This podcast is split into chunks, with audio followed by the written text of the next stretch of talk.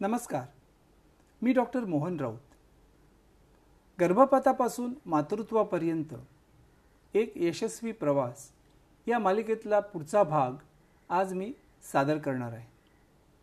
आजचा आपला विषय आहे गर्भरोपण म्हणजे इम्प्लांटेशन आणि त्यातील अपयशाची कारणं.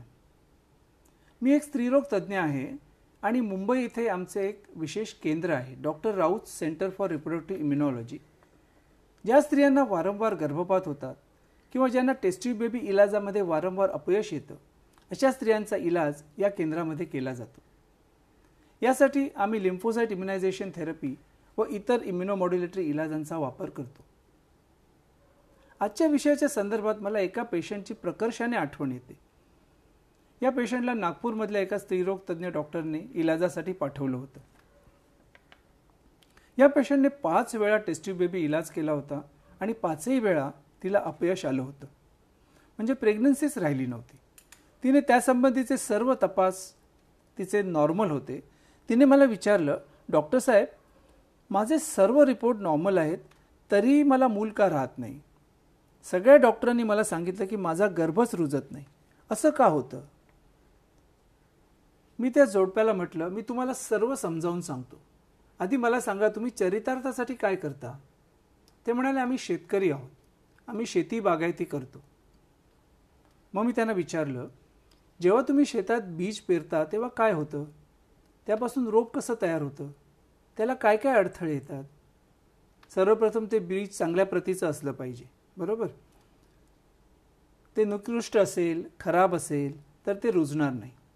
पण केवळ बीज चांगलं असून चालत नाही. ज्या मातीत ते टाकलं आहे तीसुद्धा चांगल्या प्रतीची हवी. त्यामध्ये बीजाच्या रुजण्याच्या दृष्टीने आवश्यक असलेले सर्व घटक असले पाहिजेत. म्हणजे पाणी नायट्रोजन ऑक्सिजन इतर पोषक द्रव्य. तसेच त्या मातीमध्ये काहीही विषारी पदार्थ असता कामा नयेत. असं असेल तरच बीजाचे रुजणं शक्य आहे. परंतु फक्त बीज आणि माती चांगली असून पुरेसं नाही. तिसरी गोष्ट म्हणजे आजूबाजूचे वातावरणही रुजण्याच्या प्रक्रियेसाठी पोषक हवं. म्हणजेच आवश्यक तेवढा सूर्यप्रकाश किंवा सावली हवी. पुरेसा प्राणवायू किंवा ऑक्सिजन असणं आवश्यक आहे. आणि शेवटी त्या बीजाला कीटक किंवा पक्षी यांच्यापासून धोका असता कामा नये. या तिन्ही गोष्टी व्यवस्थित असतील तरच बीज रुजेल आणि पुढे त्याचे रोपटे आणि झाड होईल. मनुष्याचे पण काही अंशी असंच आहे.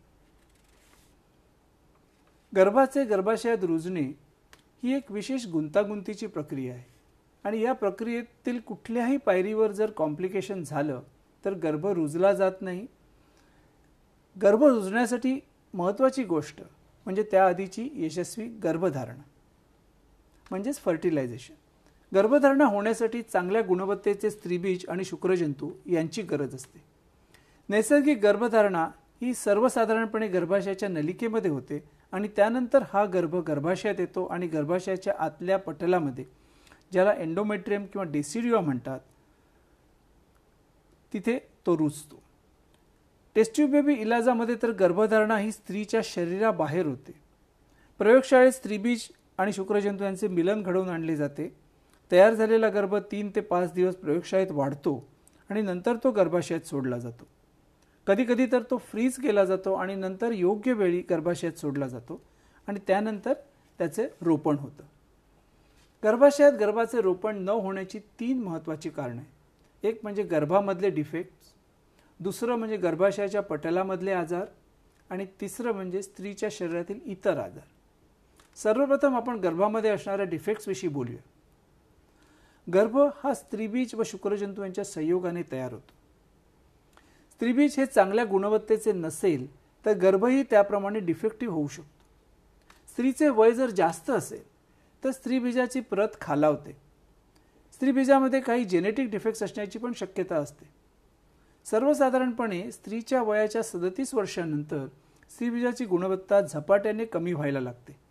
त्यामुळे त्या स्त्रीबीजाची फर्टिलायझेशन किंवा गर्भधारणा होण्याची क्षमता कमी होते किंवा ॲबनॉर्मल गर्भ तयार होऊ शकतो. अशा गर्भाचे रोपण होऊ शकत नाही किंवा रोपण झालंच तर त्याची वाढ लगेचच थांबते. स्त्रीबीजाप्रमाणे शुक्रजंतूचे काही डिफेक्ट्स असतील ज्यात स्पर्म फंक्शनमध्ये प्रॉब्लेम्स असणं किंवा शुक्रजंतूमध्ये जेनेटिक डिफेक्ट असणं ज्याला डी एन ए फ्रॅगमेंटेशन म्हणतात. आणि जर त्यांचे प्रमाण पंचवीस टक्केपेक्षा अधिक असेल तरी गर्भ राहण्यास व रुजण्यात अडथळा येऊ शकतो. हे झाले गर्भामधले विकार.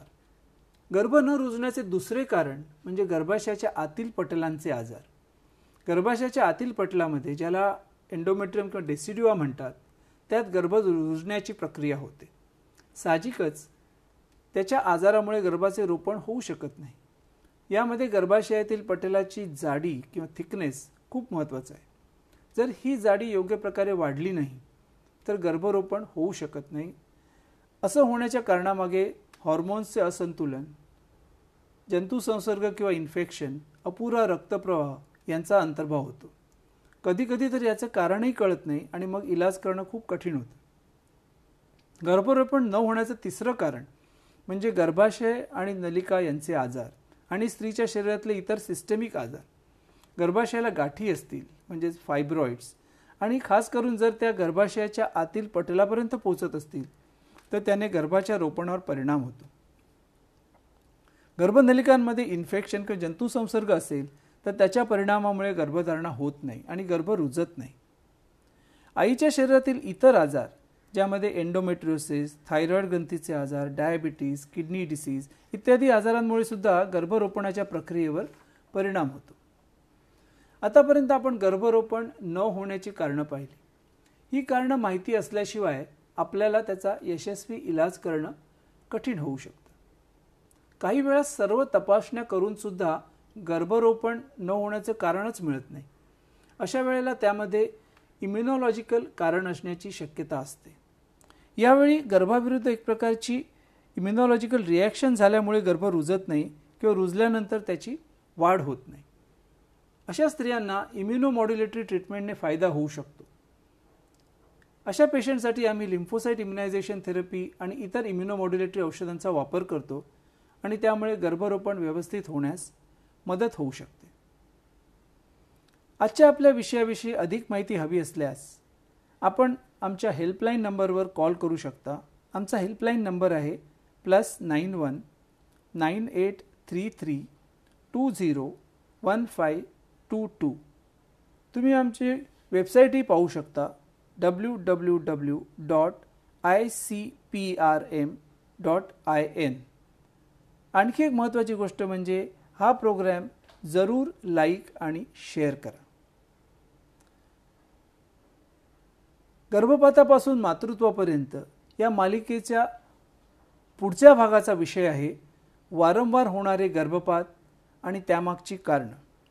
आणि त्यासाठी आपण लवकरच भेटूया. धन्यवाद.